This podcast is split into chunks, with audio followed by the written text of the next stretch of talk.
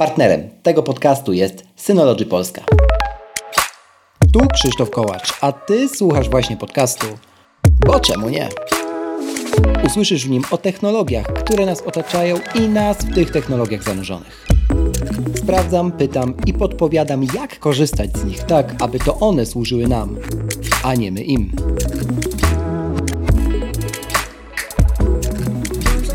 W dzisiejszym odcinku Kontynuując dobrą tradycję raportowania Wam o zmianach w moim setupie sprzętowym, przyszła pora na domową sieć. A robimy to razem z Synology Polska. Bo czemu nie? Proszę zostaw opinię na Apple Podcast lub na Spotify. Twój głos ma znaczenie. Zaczynamy.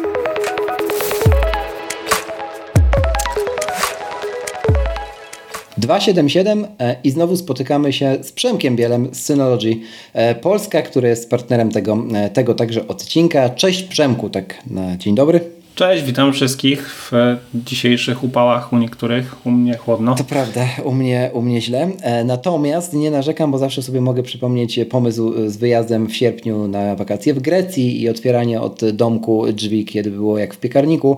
To raz, a dwa mogę sobie przypomnieć też wilgotność w Indonezji i jakoś przestaję wtedy narzekać, chociaż mam wrażenie, że w Polsce jest to kumulacja tego wszystkiego na jakimś takim idealnie nie do życia poziomie. Aha, no. Także nie wiem, albo to nasza polskość. Tak. W każdym razie, dzisiaj się e, spotykamy w tym odcinku, e, żeby pogadać o dalszych zmianach w moim setupie e, sprzętowym, bo teraz przyszła e, kolej, e, właściwie zostałem zachęcony też trochę, e, na zmiany w sieci domowej. I te zmiany głównie mają przełożenie na działania HomeKita, o czym dzisiaj z niepohamowaną satysfakcją opowiem Wam więcej.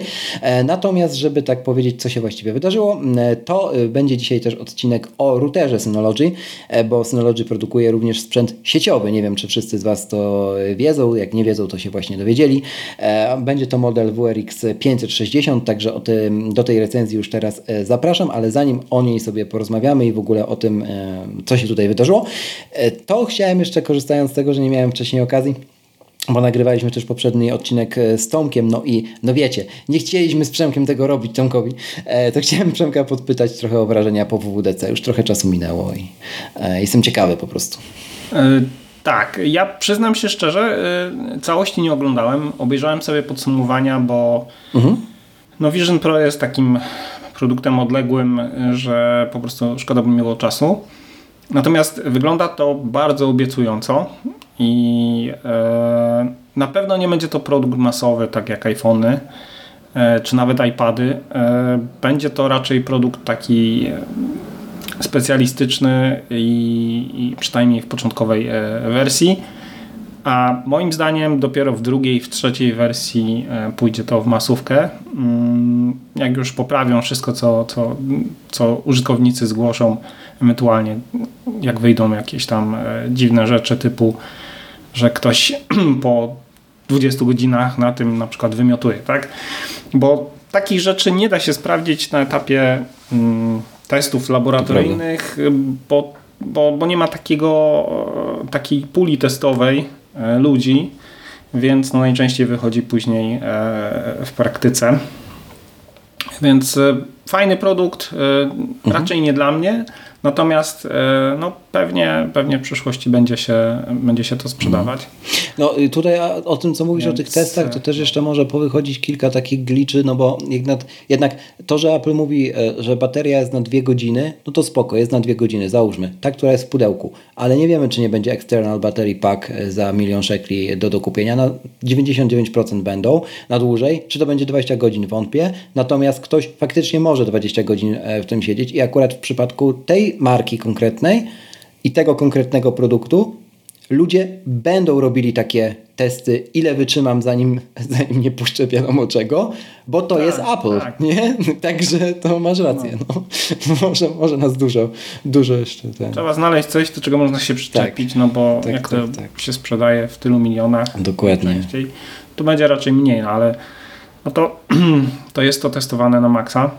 A z takich systemowych rzeczy to przeglądałem zmiany. No, jakichś tam rewolucji nie ma, ale na pewno kilka kilka ciekawych rzeczy w tych przypomnieniach. Mhm. Parę zmian widziałem, że jest fajnych w notatkach w końcu. To prawda.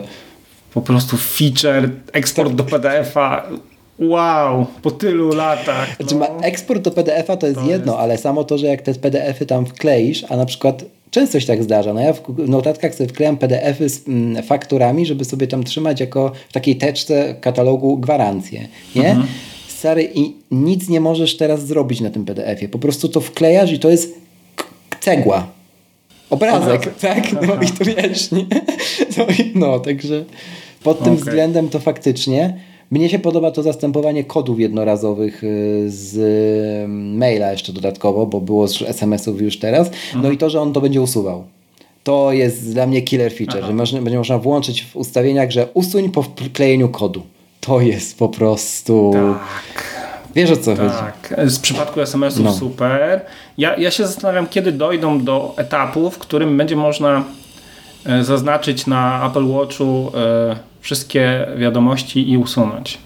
Czy to będzie jeszcze 5, 6 tak, lat, czy 10? Tak, tak. Może w wersji tam 25 dojdą do wniosku, że w sumie fajny feature. W jubileuszowym dziesiątym nie ma. Do szału mnie doprowadza, jak ja mam czyścić z telefonu wszystkie SMS-y, które się dublują i które się nie synchronizują z telefonem. To jest jakiś po prostu żart. No to, to, to prawda. I to ciekawe, że one się czasem synchronizują, a czasem nie. I nikt nie wie, jak one się synchronizują. Bo ja na przykład teraz, jak sobie zasetapowałem Ultrę, mm, to y, mi się synchronizują w obie, obie strony, ale dalej na moim Series 6, którego setapowałem po wymianie serwisowej parę miesięcy temu, bo był to styczeń, nigdy się nie synchronizowały i nigdy się nie synchronizują, a to ten sam backup był odtwarzany. Także o co chodzi? Nie wie nikt, ale jest to wątek, że jak wpiszesz na Reddicie, to możesz przepaść na tydzień. No, no. Synology przy tym i kucowanie okay. to jest nic, stary. To ludzie tam robią takie rzeczy, że... To ja odpuściłem. No. Ja odpuściłem, bo po prostu razem jakiś czas siadam, kasuję no. i... I myślisz sobie, kiedy dojdą do tego feature'a w systemie. To, to jest też... Tak, tak. Zaznać tylko usuń. No, ale... Dużo jest takich rzeczy. Mm, e, e, jeżeli chodzi o, o systemy Apple, mm, właśnie o, z tego, z tego mm, worka, dlaczego jeszcze tego nie ma. No ale tak już jest. E, podpytam jeszcze o wasz dział software'owy w Synology, bo to może kogoś interesować ze słuchaczy. Jak to wygląda, że jest sobie WDC, mamy czerwiec, nie? I jak z Twojej perspektywy byś opisał pewnego rodzaju intensywność czy mm, no, roadmapę aż do tego wydania na, e, na jesieni, nie? Czy na przykład jest tak, że wszystkie ręce na pokład już jedziemy od pierwszej bety? Jak to u Was wygląda? Sam jestem ciekawy, nie? W takiej, bo macie dużo tych aplikacji. Generalnie tak. Generalnie oni muszą być na bieżąco, bo e, Apple najczęściej e, jak wprowadza zmiany, to coś psuje, więc mm, dlatego musimy być na bieżąco z API i sprawdzać co mhm. tym razem zepsuli, żeby na premierę e, to, co jest obecnie działało, a wtedy dopiero można się zająć nowymi funkcjami, mhm. bo, bo niestety tak jak z softem, tak często bywa, że jak dodają coś jednego, to coś innego psują. Myślę, że pierwszy nacisk jest na to, żeby zapewnić zgodność tych rozwiązań, które już są i tych funkcji, które już są z nowym softem. I to najczęściej jest e, w miarę szybko po premierze. E, rzadko się zdarza, że jest przed przed premierą, to, to od razu mówię, ale najczęściej w ciągu paru tygodni po jest. E, jeżeli są jakieś błędy, to jest poprawione, bo jednak od razu mówię, no, Apple nie jest korem, e, jeżeli chodzi o udział mhm. globalny w, w, mhm. w softie i w, w urządzeniach.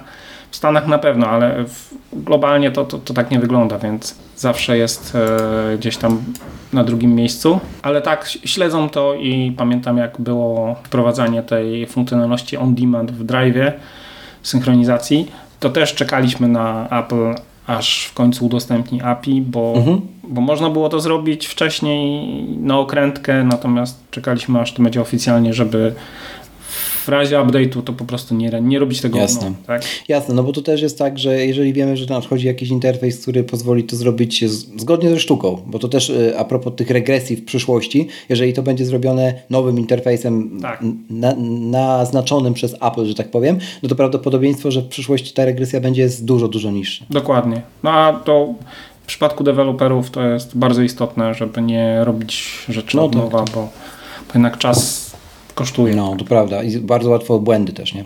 To prawda. Dobrze, to, to, to odpowiedziałeś, myślę. E, przejdźmy w takim razie do e, clue tego odcinka, czyli do tych moich zmian. Ten WRX 560, e, kilka jest modeli w ogóle, od tego zacznijmy, routerów u Was w portfolio. Ten jest z tego co kojarzę podstawowy. To jest, to jest podstawowy, jeżeli chodzi o Wi-Fi 6, tak? Bo mamy jeszcze dostępne modele Wi-Fi 5, które tam, nie wiem, zaczynają się od kilkuset złotych, czyli MR5 na przykład.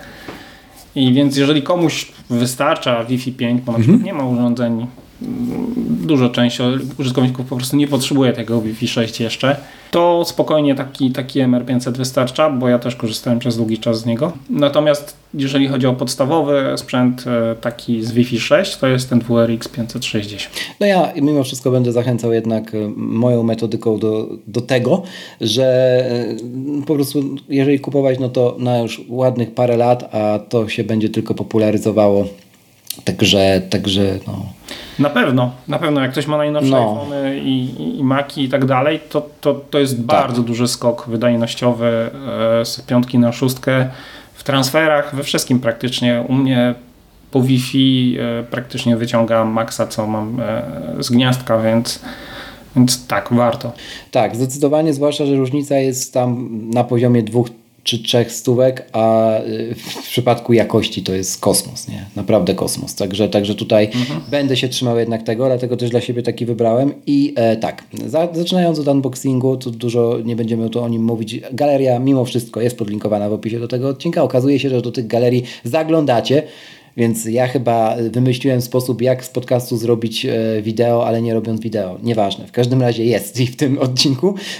I teraz tak. Mm, byłem pod wrażeniem e, dokładnie takim samym jak w przypadku NASA, e, że no jakby jest ta konsekwencja. Myślę, że to już teraz, y, nie licząc jakichś takich sprzętów, które już parę lat u Was pewnie leżą, ale z tych nowszych, no to jest pewnie standard, że wypakujecie w papier, e, ile się mm, najmniej da plastiku, tyle tego plastiku najmniej w tych pudełkach jest i ile najmniej instrukcji się da, podobnie jak u Apple, to tyle najmniej w tej instrukcji też jest napisane. Nie? Także to akurat e, szapoba. Coraz więcej też przechodzicie chyba na QR-kody i, i takie taki onboarding już bezpośrednio przy etapie konfiguracji, nie? No bo skoro... No. Tak, no staramy się być, e, że tak powiem, zgodnie e, z prawem, więc ten Quick Installation Guide zawsze tak. musi być w, e, w pudełku. Natomiast on jest ograniczony do minimum właśnie, żeby wejść na stronę, kliknąć albo uruchomić aplikację, kliknąć i, i, w zasadzie cała reszta jest już prowadzona z aplikacji. Jeżeli chodzi o opakowania, to tak, to jakiś czas temu przeszliśmy na, na taki recycling, czyli te opakowania są e, z papierów odnawianych, w sensie z, e, ze zbiórek i tak dalej w większości, więc jest to mało interesujące szare pudełko, natomiast e, dla nas jest to istotne. Włącznie z tym, że część obudów do naszych nasów też jest produkowana z plastików, które są z oh, nice. więc E, tak, jest to, jest to taki trend, który że tak powiem, e, którego mhm. się trzymamy. E, też wiem, że zarówno nas, jak i, jak i ten routerek był zapakowany w coś na wzór takiego ektui jakby dla niego, nie? I ono też jest z czegoś, e, strzelam, biodegradowalnego, bo po dotyku już z takimi materiałami, chociażby z innej zupełnie branży, bo z kawy, miałem styczność i to jest coś podobnego. Coś tak, no, jakiś rodzaj jest, tak, tak, tak, tak, tak, tak, no. Także fajnie. E, no, mega przyjazne i uspokajające jest też to, że e, nie musisz tutaj mieć żadnych, brać na siebie żadnych problemów w konfiguracji pod tytułem musisz być panem informatykiem, który minimum raz grał polanie albo stawiał jako sieć w domu, więc o, oczywiście, no pewnie ja bym sobie z tym poradził, ale wiele osób y, boi się tego przy zmianie na przykład takiego urządzenia, jakim jest router, że no przyszedł raz pan, skonfigurował to i ja nie wiem, co on tam zrobił, ale wiem, że ja bym tego nie zrobił albo nie zrobiła, nie? No i tutaj e, w przypadku routera i w przypadku Was e, rozwiązaniem tego typu obaw jest to, że router też ma swój system. Tak jak tam mieliśmy DSM w przypadku Disk Station czy kamer i tak dalej, to o czym mówiliśmy ostatnio, to tutaj mamy SRM, tak? Dedykowany dla e, routerów. I kurczę, powiem. No. Tak, to jest Synology Router Manager.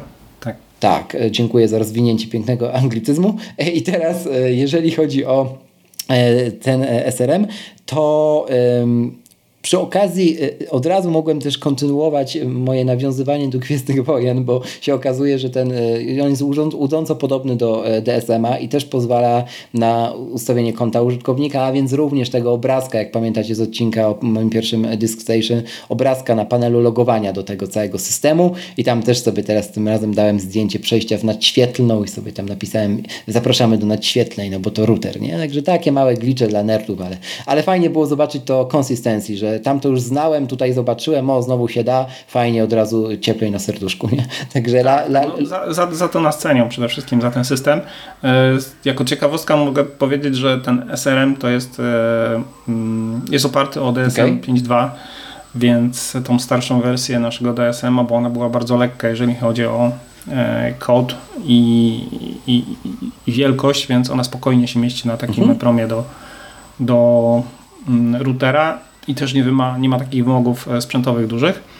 Więc na nim jest oparty ten SRM. To ma swoje plusy i minusy, o których mhm. później jeszcze powiem. Tak, tak, tak, jasne. Natomiast y, wyglądowo, nawet tak zestawiając 7.2, o której rozmawialiśmy w ostatnim odcinku w lipcu, kurczę, no ja bym się nie kapnął, nie? Także jest to fajnie mhm. porobione i myślę, że o to też chodzi, bo y, taki standardowy użytkownik przede wszystkim dostaje system i to już jest dla niego i tak więcej niż u konkurencji, nie? W sensie system operacyjny można tak. powiedzieć, no nie? Bo to, że to tam konkurencja ma panele konfiguracji routerów, to, to okay, każdy ma, nie? Tylko te panele czasami wyglądają tak, jak strony ZUS-u z 90 któregoś, o ile wtedy istniały, pewnie istniały. W każdym razie no. no. Czasem trzeba się nieźle przeklikać, żeby tak. coś znaleźć yy, i łatwo jest się pogubić, bo pamiętam ileś tych yy, routerów mm. przeżyłem. Yy, niektóre były genialne, jeżeli chodzi o sprzęt, czasami mm -hmm. lepsze od naszych, natomiast z softem bywało mm -hmm. różnie. No, u nas jest taka prosta zasada, wszystko powinno się dać wyklikać tym systemie, tak? I jeżeli wprowadzamy jakąś funkcję, to ona musi być na tyle prosta, żeby każdy mógł ją zrozumieć i sobie to wyklikać. Dlatego między innymi tak długo, długo czekaliśmy z tymi wilanami, bo ktoś uznał, że ok, jeżeli mamy to zrobić, to musi być to zrobione tak jak cała reszta, czyli bardzo prosto. Jasne. I, I za to szanuję i po tutaj widać. Oczywiście wszystko jest też po polsku, tak jak w DSM-ie. To od razu powiedzmy, że, że tutaj nie ma żadnego bariery językowej. Po przejściu tej pierwszej konfiguracji, no to tam wszystko jest oczywiście już po polsku, jak sobie wybierzecie ten język. Kopie zapasowe oczywiście już jako standard właściwie można u Was e, traktować, czyli też możemy sobie pobrać po skonfigurowaniu całego, e, całego systemu, całego SRM-a e, plik który jest zapisem jego konfiguracji, tak jak na DSM-ie, tak? Czyli czujemy się tutaj bezpiecznie, że gdyby się mhm. coś z tym routerkiem stało, tak, no to wtedy no, możemy... Tak, tak. No. no. jest jeszcze opcja innych kopii zapasowych, w sensie możesz podpiąć sobie dysk USB i robić Dokładnie. maszyna na ten router. Bo jest tam port USB-A nawet, nie? Więc, więc tam prosto jest też pod, nawet taki... Bo często mamy tak, że kupujemy ten router, widzimy port USB-A i o, a do czego on służy? Dowiemy się, że może być to mm, właśnie jako time machine, i okazuje się, że nagle w szufladzie mamy dysk, który jest w miarę jeszcze e, działający, ale mm, był nam niepotrzebny. No i mamy dwie pieczenie tak naprawdę na jednym ogniu, nie? No. E, I, I tutaj dzięki temu systemowi jest to proste do wyklikania. Podobnie jak w DSM się to wyklikuje, bo nawet widziałem tego typu e, tak samo wyglądające konfiguracje. Także mhm. też pełna dokumentacja wsparcia, nie? Więc, więc tutaj powinno to pójść dla laika łatwo. Bo routerów, które mają port USB jest na rynku sporo, nie? Ale ja nie wiem, czy ktoś by sobie poradził w nich z konfiguracją Time Machine i czy w ogóle można. Śmiem wątpić. To... W niektórych można, tak, bo to jest gdzieś tam oparte o jakiś e, e, otwarty ten system na routery.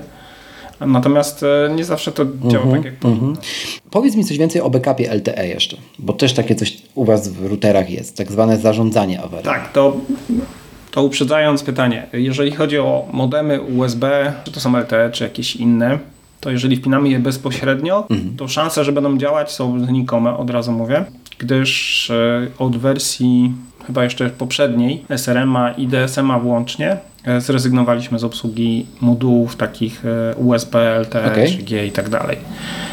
Było to związane z stabilnością i bezpieczeństwem. Taka padła decyzja, że wyrzucamy ten mhm. sterownik z systemu, więc generalnie to jest nieobsługiwane. Jeżeli coś działa, to po prostu działa, ale nikt nie gwarantuje, że będzie działać. Można zrobić to na kilka sposobów. Można na przykład podpiąć e, modem mhm. LTE, taki mhm. po RJ i wtedy sobie zrobić e, failover na to drugie łącze, bo w tym routerze mamy dual WAN, więc są dwa porty WAN. Tak.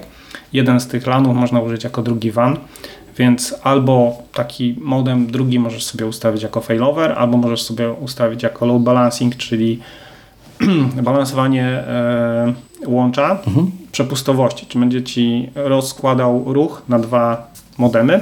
E, więc ten sposób, no i chyba mhm. tyle. Tak? Bo byłem ciekawy, co to jest właśnie, więc mm, chciałem właśnie, żebyś, żebyś ten e, też powiedział, bo nie konfigurowałem tego, nawet nie miałbym z czym, więc, e, więc fajnie też, że, że wprost mówisz e, o tym. Statystyki, to na pewno mi się podoba. Jest oczywiście aplikacja mobilna, o tym trzeba było powiedzieć dużo wcześniej, bo w Synology ma do wszystkiego apkę, do tego też, do zarządzania tym routerem i to akurat jest rzadkie. Tak, no, nawet pierwszą tak. konfigurację można zrobić tą tak. aplikacją. I w tej aplikacji tak. dużo jest, co jest jeszcze rzadsze, e, bo, bo jest na przykład coś takiego jak Traffic Monitor że możecie sobie tam zobaczyć, mhm. jakich rodzajów apek, trochę jak Screen Time na Macu, e, korzysta Wasz internet najczęściej, ile tych danych te aplikacje zżerają, ile aktualnie, jakie urządzenie m, mm, tam jakby pobiera, powiedzmy sobie, nie?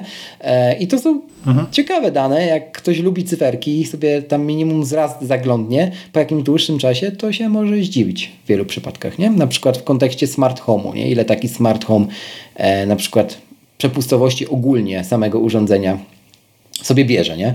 E, no ale to, to o tym za chwilę. Tak. E, mamy też zarządzany, zarządzalny dostęp dla gości, w ogóle osobną sieć mm, dla gości, którą przygotowujecie już out of the box. Ona jest do włączenia po prostu i e, ją też można, jej też można ograniczyć uprawnienia. Nie? Co już na przykład na moim poprzednim routerze nie miało opcji. Nie? W sensie była jakaś sieć dla gości, ale tylko na zasadzie kolejnej sieci, którą ktoś stworzył i nazwał tam for nie? A tutaj jest to inaczej zrobione, więc trochę powiedz o tym, e, co tam możemy w tym w ogóle share i też o share Wi-Fi network, bo to też jest rzecz, która jest u Apple'a, a że Synology robi to też po swojemu. To powiedz o tych dwóch jeszcze. No. To tak. Sieć dla gości to jest taka najprostsza forma izolacji pewnego ruchu. Czyli jeżeli ktoś do Was przychodzi, podajecie mu hasło i on po prostu korzysta z takiej sieci, która nie ma dostępu do waszej sieci wewnętrznej. Tylko i wyłącznie udostępnia internet, więc nie, ta osoba nie będzie mogła puścić streama na twój telewizor czy, czy na twoje głośniki, bo, bo nie będzie miała do tego dostępu. Więc to jest e, typowa sieć dla gości. Natomiast e, cała kwestia jakby izolacji pewnych urządzeń polega na mhm. VLANach i to jest e, taki główny feature tego SRMA 1.3. Najprościej, najprościej mówiąc, VLAN to są takie wirtualne sieci, które można sobie stworzyć w ramach danej sieci Wi-Fi, które mają swoją jakby mm, mhm. tożsamość. W sensie te wszystkie pakiety, które przechodzą przez tą sieć, one mają znaczniki. E, router wtedy wie, że te pakiety są osobne od tych innych. One są po prostu tagowane. Do czego to jest przydatne? Jak ktoś tam się zna na, na sieciach, to, to, to dla niego VLAN to jest e, wszystko jasne i super, że takie coś jest. Natomiast jak ktoś nie wie, do czego tego użyć, to u nas można to po prostu wyklikać. I między innymi można odizolować sobie mm, HomeKita, czy w ogóle urządzenia e, z sieci e, takie smart od całej reszty sieci. Po co to się robi? Z prostej przyczyny, na przykład mamy żarówkę powiedzmy jakiejś tam chińskiej firmy i one nie, nie słyną z bardzo częstych aktualizacji i z jakichś hiper super zabezpieczeń. To prawda. Jak cały, cały smart home niestety. Więc jeżeli mielibyśmy kogoś, kto włamie się na tą głupią żarówkę, no to w normalnej konfiguracji on ma już wejście do całej sieci, tak? Do naszego Maca, do, do wszystkiego innego, bo przez głupią żarówkę, przez jakąś tam lukę zdobył sobie e, hasło czy uwierzytelnienie do, do całej sieci. W przypadku izolacji, czyli jakbyśmy całego smart home'a sobie odizolowali do mhm. osobnej sieci, no to on będzie mógł jedynie zrobić coś więcej na innej żarówce albo na, nie wiem, możecie wyłączyć światło albo, mhm. albo coś innego, natomiast nie wpakuje ci się do komputera, tak? Nie zrobi ci czegoś innego, co, co byś nie chciał, bo wszystko możesz ustawić, co dana e, sieć może, może robić, do czego ma dostęp. Możesz też sobie zdefiniować, mm, bo wiadomo, jak jest odizolowana, to też musisz jakoś się ty do niej dostać. Dokładnie. Więc sobie definiujesz urządzenie, z którego ty możesz zarządzać e, tą siecią albo danym urządzeniem, czyli jak masz na przykład huba jakiegoś, to dajesz sobie dostęp tylko do tego huba i do niego się dostajesz, a całą resztą on zarządza, więc nie musisz mieć bezpośredniego dostępu do tej całej reszty. Mhm. Na tym to polega, czyli takiego bardzo ograniczonego zaufania i izolacji i w ten sposób ta sieć jest dużo bezpieczniejsza. Tutaj trzeba powiedzieć o, o fajnej, e, fajnej zależności, że kiedy wy zdecydujemy się na przykład na wypięcie całego smart home do tej osobnej sieci, to możemy też jakiś element smart home'a, tego dużego worka, zostawić e, i nie wypinać go. Przykład. Dlaczego o tym mówię?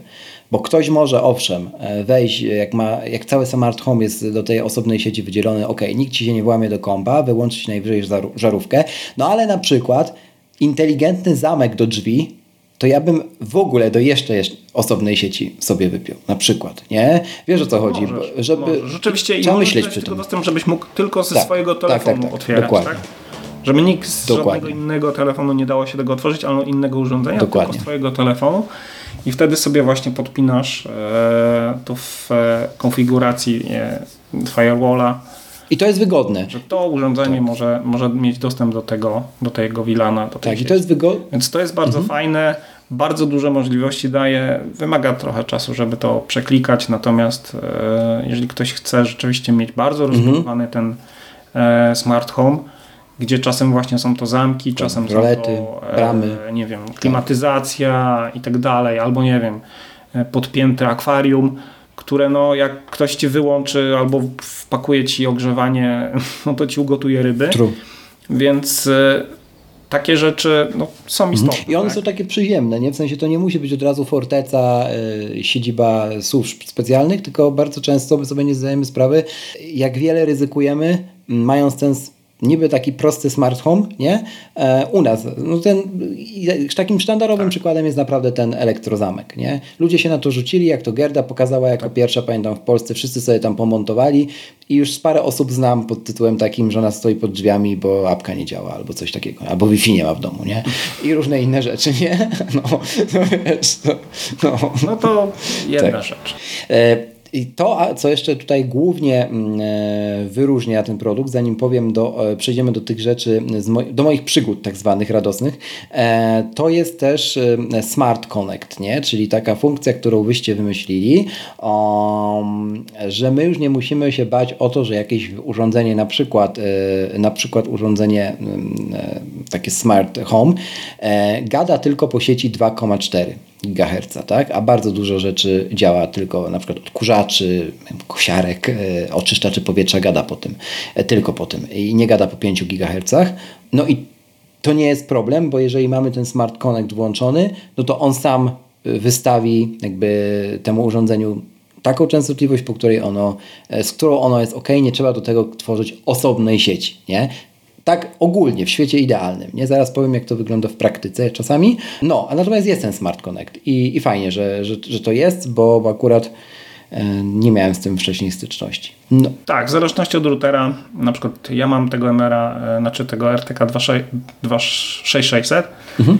AX-a, no to on ma trzy radia wbudowane. Jedno radio ma tam 4800 megabitów Jedno ma chyba 2400 i jedno jest tam na 2.4 i to się przydaje, bo on inteligentnie dobiera to pasmo do e, klienta, czyli jeżeli klient jest w stanie wykorzystać te 4800, no to dobiera tą sieć. Jeżeli klient ma tylko obsługę powiedzmy Wi-Fi 600 e, megabitów, no to może spokojnie na 2.4 śmigać i tam będzie miał lepszy zasięg, tak? Więc e, to jest przydatne, jeżeli wiemy jak z tego korzystać i jak to działa, to warto to włączyć.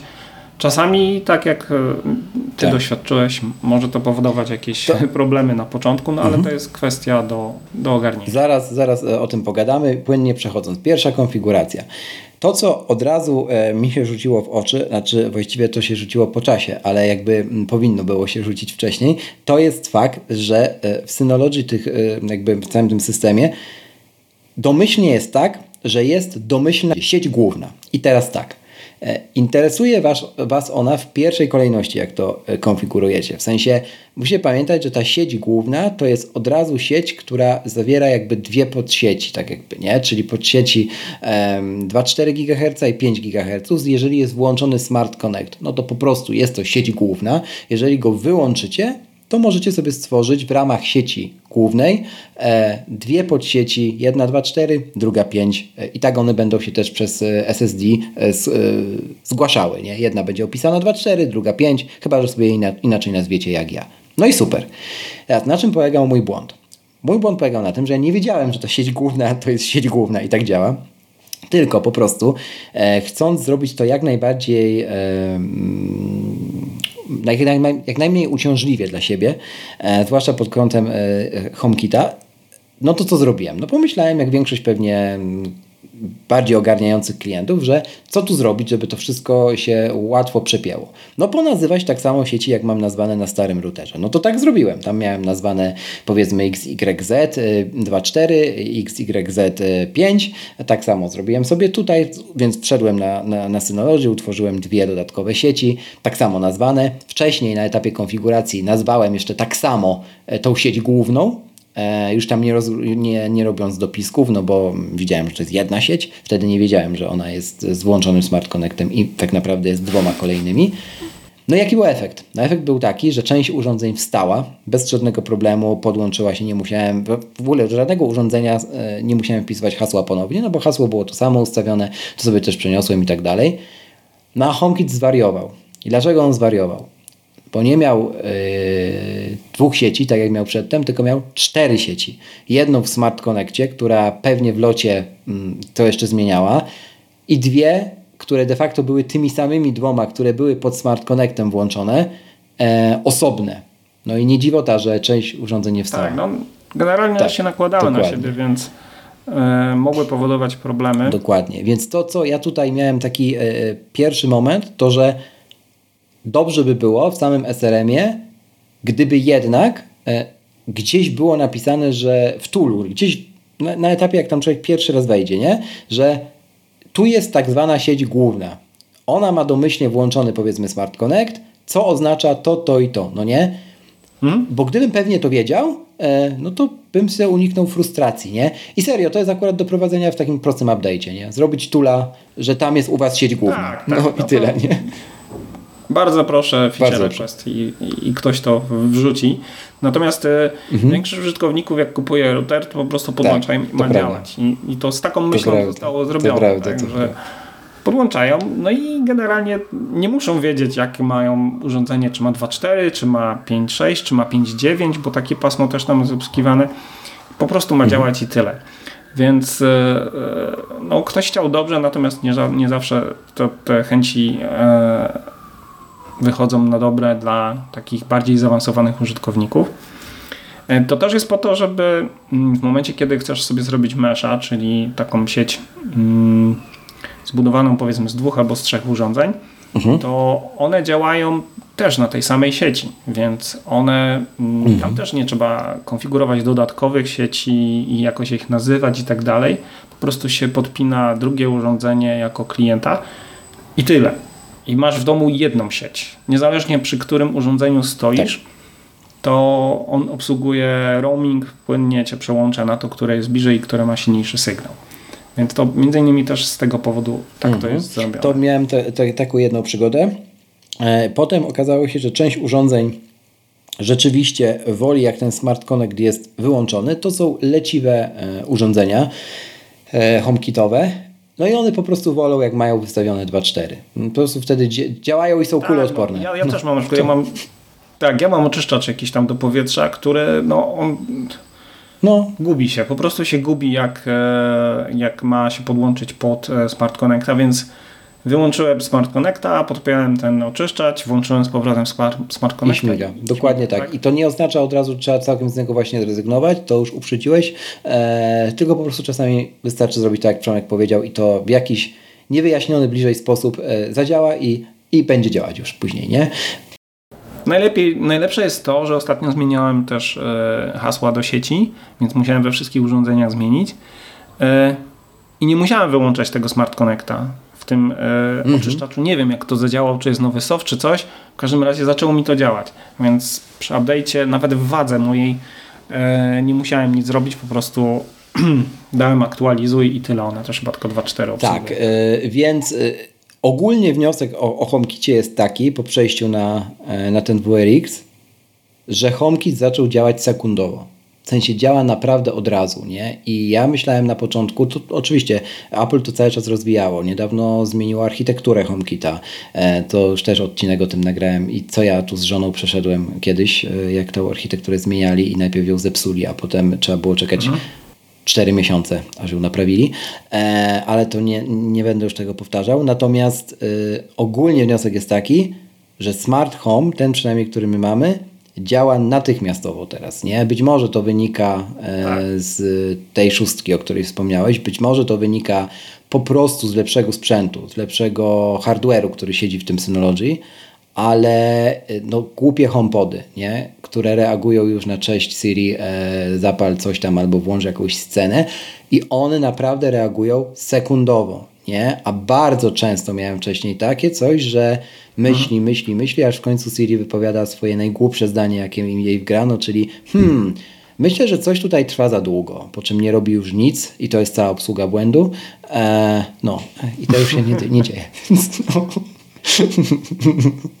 także, także doceniam, naprawdę doceniam i widzę to e, i nie, nie uwierzyłbym pewnie wcześniej, że różnica będzie aż tak duża, a jest, jest przeogromna w smart home, także... Wiesz, tak, e, to, to też e, jedna z podstawowych rzeczy, które nam użytkownicy zwracają uwagę w, w naszych routerach, to jest to, że mhm. te przepustowości, które my podajemy, one są rzeczywiście realne.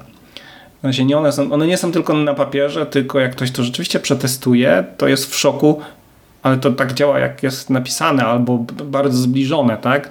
Więc jeżeli ktoś ma tam transfery na poziomie 800 megabitów na, na Wi-Fi, to jest w totalnym szoku, jak to jest możliwe. Jak on miał taki Dokładnie. router, który ma niby Dokładnie. 2600 na przykład, albo to, ale mu to działało, wiesz, tam 400 max, bo tam straty i inne rzeczy.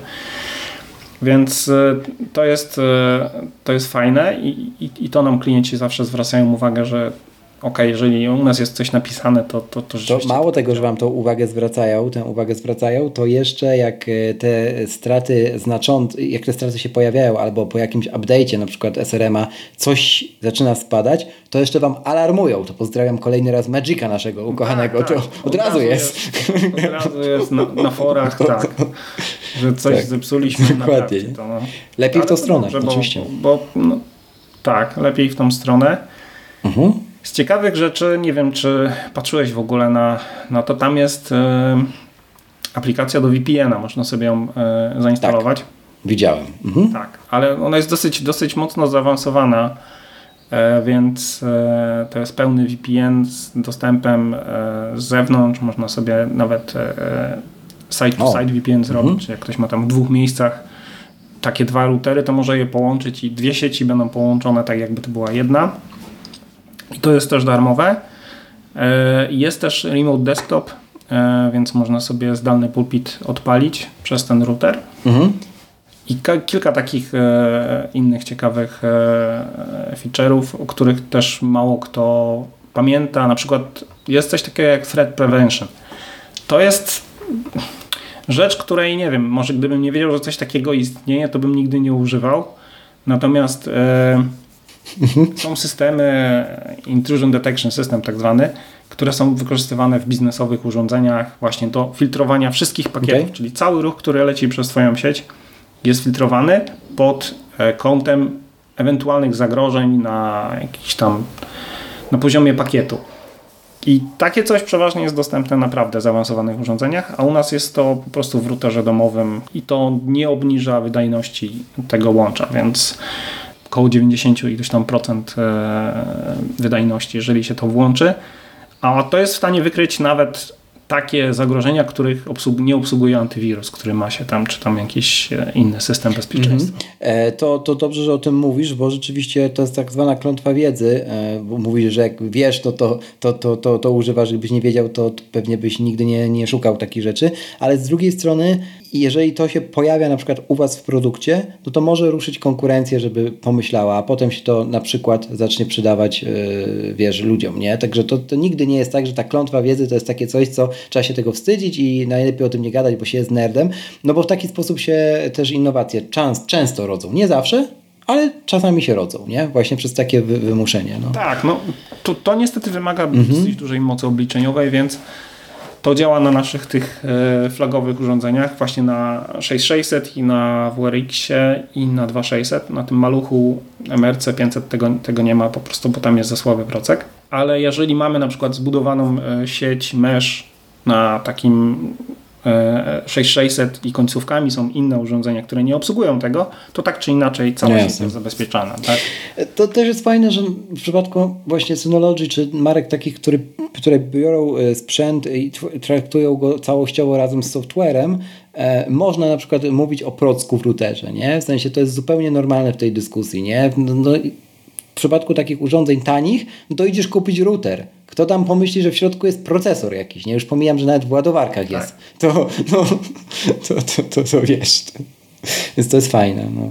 Z ciekawostek, e, tak, wszystkie nasze urządzenia można połączyć e, razem w sieć mesh, więc to też jest taka e, zaleta, że nieważne jaki kupisz mm -hmm. Synology router w tej chwili, to można je spiąć razem i będą wykorzystywały moc. Mm, co na przykład w domach prywatnych się też przydaje, no bo tam z zasięgiem może być różnie. Tak, bo jak ktoś firmach. ma starsze mhm. urządzenie, to, to równie dobrze może jeździć Dokładnie. do innego pokoju i spiąć w meszu i będzie śmigać. I to, to nie obniży wydajności całej sieci, jakby to było normalne, robione przez WPS-a, to, to wiadomo, że jak się robi tak zwany hop, czyli z jednego punktu do drugiego i później się przesyła dalej, to wtedy to ta, o, przepustowość spada praktycznie o połowę.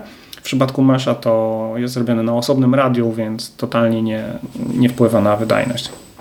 Mm, z takich rzeczy do poprawek jeszcze, feature requesty oczywiście pójdą, e, to się wszyscy tutaj uśmieją zaraz, e, co mnie znają, ale e, no pierwsza rzecz, którą ja tu muszę wyjąć na sztandar i, i płakać krokodylimi łzami, to są diody. Otóż przyzwyczajony z NASA, że można je było wyłączyć, to pamiętamy naszą dyskusję z Przemkiem z pierwszego odcinka, jak usłyszał o taśmie, że zostałem lekko wyszydzony, zresztą słusznie wtedy, o tyle tutaj nie można wyłączyć wszystkich diod. Jak ja to zobaczyłem, to prawie spadłem z kanapy i naprawdę szukałem, nawet szukałem aktualizacji do, e, do całego systemu, która mogłaby to wprowadzać. Może myślę, może jest stary jakiś, nie? Ale nie, da się wyłączyć dwie, a dioda status, rozumiem z czego może to wynikać, bo status mówi o tym, czy jest internet. no musi być cały czas aktywna, więc no ją zakleiłem, ale pójdzie feature request, żeby dla takich nerdów jak ja było możliwość wyłączenia wszystkich. Tak, myślę, że to jest, jest tak. dobry pomysł, żeby zgłosić, bo, tak. bo to podejrzewam, że niewiele kosztuje w implementacji, natomiast jest to jakaś wartość dodana dla właśnie... Bo, wiesz, bo jak, na przykład stoi frontalnie obok telewizora, nie? no to wtedy... No to świeci, no jak jest ciemno w pomieszczeniu, to świeci. Ja wiem, ja tak samo mam, nie wiem, przy jakichś głośnikach, przy czymkolwiek, to mi gdzieś tam no. z tyłu świeci, albo przy monitorze za, za nim status, no to, to czasami denerwuje, tak? No właśnie, właśnie. Tak, e, mamy tu Force Authentication e, i to nowe, o którym rozmawialiśmy przy DSM-ie i, e, i generalnie e, też e, ogólnie dobrze powiedzieć, że to mamy. No i teraz tak, e, ja bym chciał zrobić tak, żebym mógł się logować do panelu, też pójdzie feature request, do panelu SRM-a, tak jak do DSM-a, czyli potwierdzając e, logowanie na Apple Watchu. I to jest totalnie nerdowskie feature request, ale zdziwiam się, że tego tu nie ma. Nie? Tak, to, to wynika z tego, że w DSM-ie jest tak jakby podsystem, który się nazywa Secure Sign-In i on jest zbudowany na standardach właśnie okay. 2F, e, FIDO 2 i tak dalej, więc ten cały podsystem jest zaimplementowany w całym systemie, więc e, żeby to zaimplementować w SRM-ie, to trzeba go sportować po prostu do tej, do tej wersji e, SRM-a. E, tak, na, pewno dobrze jest mhm. zrobić feature request, bo, bo to jest funkcja, która mi też by się przydała i, i wielu osobom, bo na przykład ja nie mam wystawionego routera na zewnątrz, bo, bo wymaga to włączenia dwuetapowej, znaczy no. jak dla mnie wymaga włączenia dwuetapowej weryfikacji, bo sobie nie wyobrażam, żeby po prostu wy wystawić go na zewnątrz i tylko mieć hasło. A to jest upierdliwe dla mnie i jak będę musiał, to tak to po prostu go wystawię. E, a to by mi usprawniło, tak? Bym sobie autentykował aplikacją albo zegarkiem i, i, i po sprawie i wtedy mam dostęp do, do routera z zewnątrz, coś, co się przydaje właśnie w kolejnej funkcjonalności, o której mhm. pewnie wspomnisz, czyli Wake tak, on Tak, Wake on LAN też jest dostępny w apce e, i trochę więcej e, o niej, jakbyś powiedział znowu zaś ty. No. Tak, to jest, jak sama nazwa wskazuje, Wake on LAN. Obudź polanie. E, możesz obudzić urządzenie, które jest podpięte kablem do sieci LAN. I w mhm. czym to się przydaje? U mnie na przykład to jest e, fajna rzecz, bo mm, ja używam przede wszystkim do włączania NASA e, z aplikacji. Czyli mój NAS nie działa 24 godziny na dobę, on działa w, w dzień, najczęściej mhm. jest wyłączony, e, bo jest pod moim biurkiem i nie chcę, żeby mi brzęczał, e, bo dyski jednak robią jakiś tam hałas. Więc e, wieczorem go włączam. E, jak potrzebuję zrobić e, backupy zdjęć z całego dnia czy z czegoś, to po prostu z aplikacji robię Wake on LAN i on mi budzi tego NASA i wtedy się wszystkie te backupy robią, mogę go z aplikacji też później wyłączyć, tak? W ten sam sposób możesz zrobić e, budzenie mhm. komputera, czyli e, jeżeli masz, nie wiem, czy PC-ta, czy, czy nawet konsolę chyba można obudzić w ten sposób, jak obsługuje Wake LAN, e, czy właśnie Maca podpiętego po, po kablu, bo to jest istotne, że to musi być podpięte po kablu, bo funkcjonalność mhm. działa tylko na kablu. Więc jeżeli masz to urządzenie podpięte na kablu do routera, to możesz obudzić go powiedzmy zdalnie, będąc mhm. w innym kraju, jeżeli masz dostęp do routera. Jasne. Tak. No to faktycznie e, nie wiedziałem, że bo jakby wiesz, w DSM-ie wiedziałem o co chodzi, no był też ca całe disk station jakby z apki, nie? No to to zrozumiałem. A to jest myślę, mhm. o co to chodzi w tym routerze, a zapomniałem, że przecież tam są porty, nie? I można właśnie tak to, e, tak to zrobić. Fajnie, ciekawe, ciekawe. Tak, tak. No i wiesz, jak jesteś gdzieś poza domem, i tak. masz wyłączonego NASA, no, nic. no to nic nie zrobisz, tak? No nie obudzisz go, bo jest wyłączony. Więc właśnie po to jest dostęp przez router, że wchodzisz na router i możesz sobie obudzić to urządzenie. Czy to jest właśnie NAS, czy to jest no. konsola, no. czy to jest coś innego. I jeszcze też na przykład router ma taką funkcję y, zamianę w locie HTTP na HTTPS, to powiedz z punktu widzenia, no bo HTTPS to ja kojarzę zawsze, że dawniej trzeba było wykupywać certyfikaty, teraz już oczywiście można korzystać z tych darmowych, e, no ale coś trzeba było mieć, nie? I jakby to u Was tutaj e, działa, nie? Bo to jest ciekawe, nie spotkałem się wcześniej w routerze z takim czymś. Ja zawsze to włączam i polecam wszystkim to włączać, bo komunikacja, zwłaszcza jeżeli ktoś korzysta e, z routera mhm. wystawionego na zewnątrz, to moim zdaniem jest to obowiązkowe, żeby to włączyć. I wtedy masz kilka, kilka tak zwanych opcji do wyboru. Możesz sobie skorzystać z Quick Connecta naszego, który domyślnie jest e, już skonfigurowany z, e, e z obsługą HTTPS, czyli z szyfrowaniem. I on mm, sobie ten certyfikat automatycznie przydziela Natomiast możesz też e, skorzystać z, e, tak jak na NASie z DDNS-a, czyli z mhm. takiej domeny swojej i tutaj wtedy możesz sobie skonfigurować tą e, usługę zewnętrzną i tam certyfikat ci okay. też pozyska. No czyli też przydatna rzecz. Nic, nic nie no. trzeba A to czasu, kiedy trzeba było kupować, to też już... To jest, znaczy, Można oczywiście, bo jak wykupisz, to masz tam certyfikat jakiejś tam instytucji i on ci nie wygasa, tak? Natomiast tutaj jest tak to zrobione, że on sobie go odnawia co jakiś czas i tyle. E, podsumowując, e, Generalnie przejście uważam za zakończone sukcesem, bo umówmy się, te glicze, o których ja mówiłem pod tytułem odblokowywanie czy Przemek e, z Apple Watchem, to dlatego, że dwóch nerdów się spotkało znowu. Natomiast dla, jeszcze cytując Ciebie, dla człowieka, który zmienia router, tak. to tam nie ma problemów. Po prostu podpinasz kabel i działa, nie? Tak to po prostu jest skonstruowane i rzeczywiście tu realizuje ten scenariusz, tak zwaną złotą ścieżkę. Tak, y, w HomeKicie mówię, ogromną różnicę widzę, w samych transferach po prostu internet chodzi szybciej. Nawet nie mierząc tego, no wystarczy sobie załadować stronę główną YouTube'a, i zobaczyć, y, jak szybko ona wskoczy, że ona wskoczy znowu sekundowo praktycznie, nie? Dawniej trzeba było, y, ona mhm. wskakiwała powiedzmy tam dwie sekundy, ale miniaturki się już doładowywały kolejną sekundę, załóżmy, nie? I to są takie rzeczy, które naprawdę widać, nie? Widać też po streamie. Mm, e, na przykład w takich aplikacjach, które obsługują special audio przy streamie 3 4K pełne w HDR-ze, na przykład aplikacja oficjalna e, F1 TV Pro Formuły 1, E, ona ma obsługę oczywiście słabszych sieci, że no, po prostu pojawiają się piksele, żeby nie przerywać streamu. no to tu się nie pojawiają piksele, no nie? A miałem to okazję sprawdzić tygodnie na tydzień, wyścig do wyścigu i rzeczywiście no ich nie ma, nie? Także no, no jest po prostu szybciej. Także mm, gorąco rekomenduję zapoznać się też z ofertą oczywiście Synology. Ja sobie jeszcze dalej będę zbierał wnioski oczywiście, bo pewnie nie wszystko jeszcze sprawdziłem. Tak. Mm, no. Ja od razu mogę Ci pewne rzeczy polecić. Oczywiście ja już zapisuję, no. Polecaj.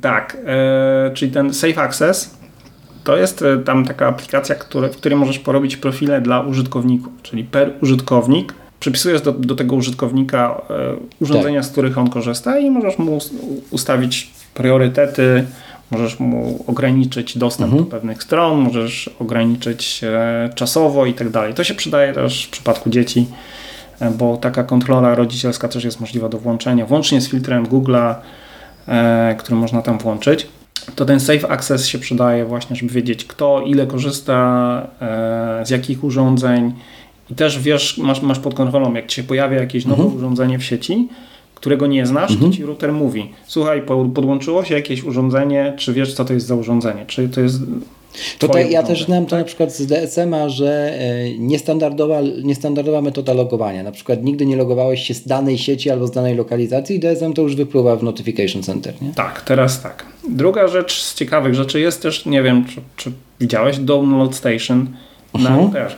Czyli jeżeli masz pod, pod, podpięty dysk, to możesz sobie wrzucać zadania ściągania plików na samym routerze. Uh-huh. E, więc to też się przydaje. Już pomijam fakt, że na iOSie nie ma aplikacji, bo, bo Apple ją wywalił. E, natomiast przez stronę można odpalić i, i, i to działa. Serwer multimediów też można odpalić oczywiście, ale chyba z tych najfajniejszych to ten VPN uh -huh. okay. może się przydać, tak? Czyli możliwość podłączenia się do sieci domowej zdalnie. Jeżeli nie chcesz wystawiać NASA na przykład przez DDNS-a czy przez Quick Connecta, Możesz spokojnie korzystać z VPN-a i będziesz się logował po prostu bezpiecznie do lokalnej sieci i, i, i korzystał sobie z wszystkich zasobów, mhm. które masz. Tak? Mhm. No to, to, to sprawdzę przy okazji podróży najbliższej, to na pewno tego VPN-a. No y, tak, to, to zdecydowanie. Dobrze, bardzo dziękuję za te porady, na pewno, na pewno potestuję.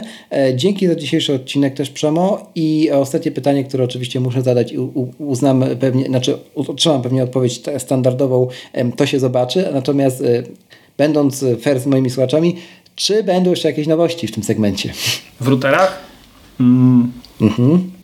To tak, e, nic mi nie wiadomo, jeżeli chodzi o sprzęt. Tak, e, w tym roku.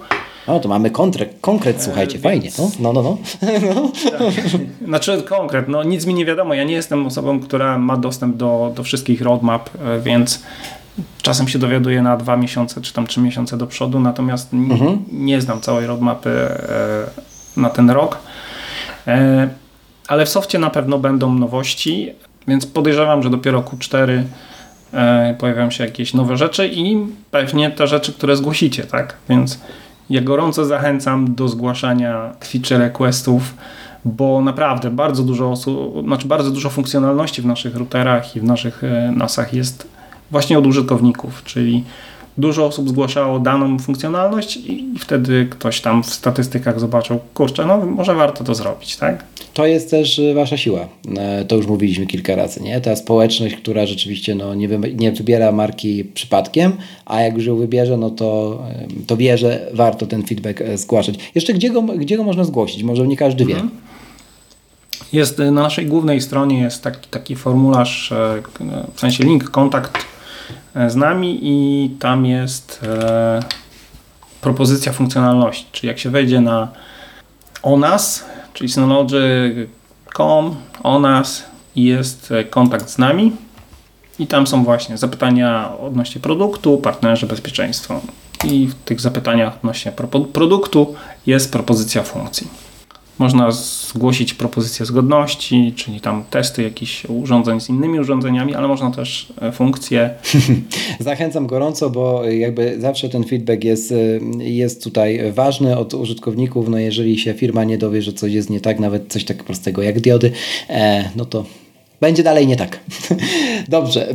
Tak. Bardzo dzięki Przemo jeszcze raz. Spokojnego, nieupalnego u Ciebie musiałem e, złośliwość na koniec wsadzić dnia. Ja idę zdychać dalej. Trzymaj się do następnego razu. Dzięki. Do usłyszenia.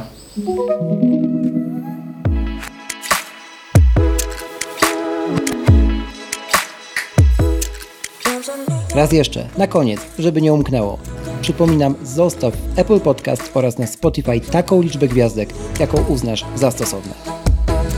Do usłyszenia w kolejnym odcinku, a za dziś bardzo dziękuję.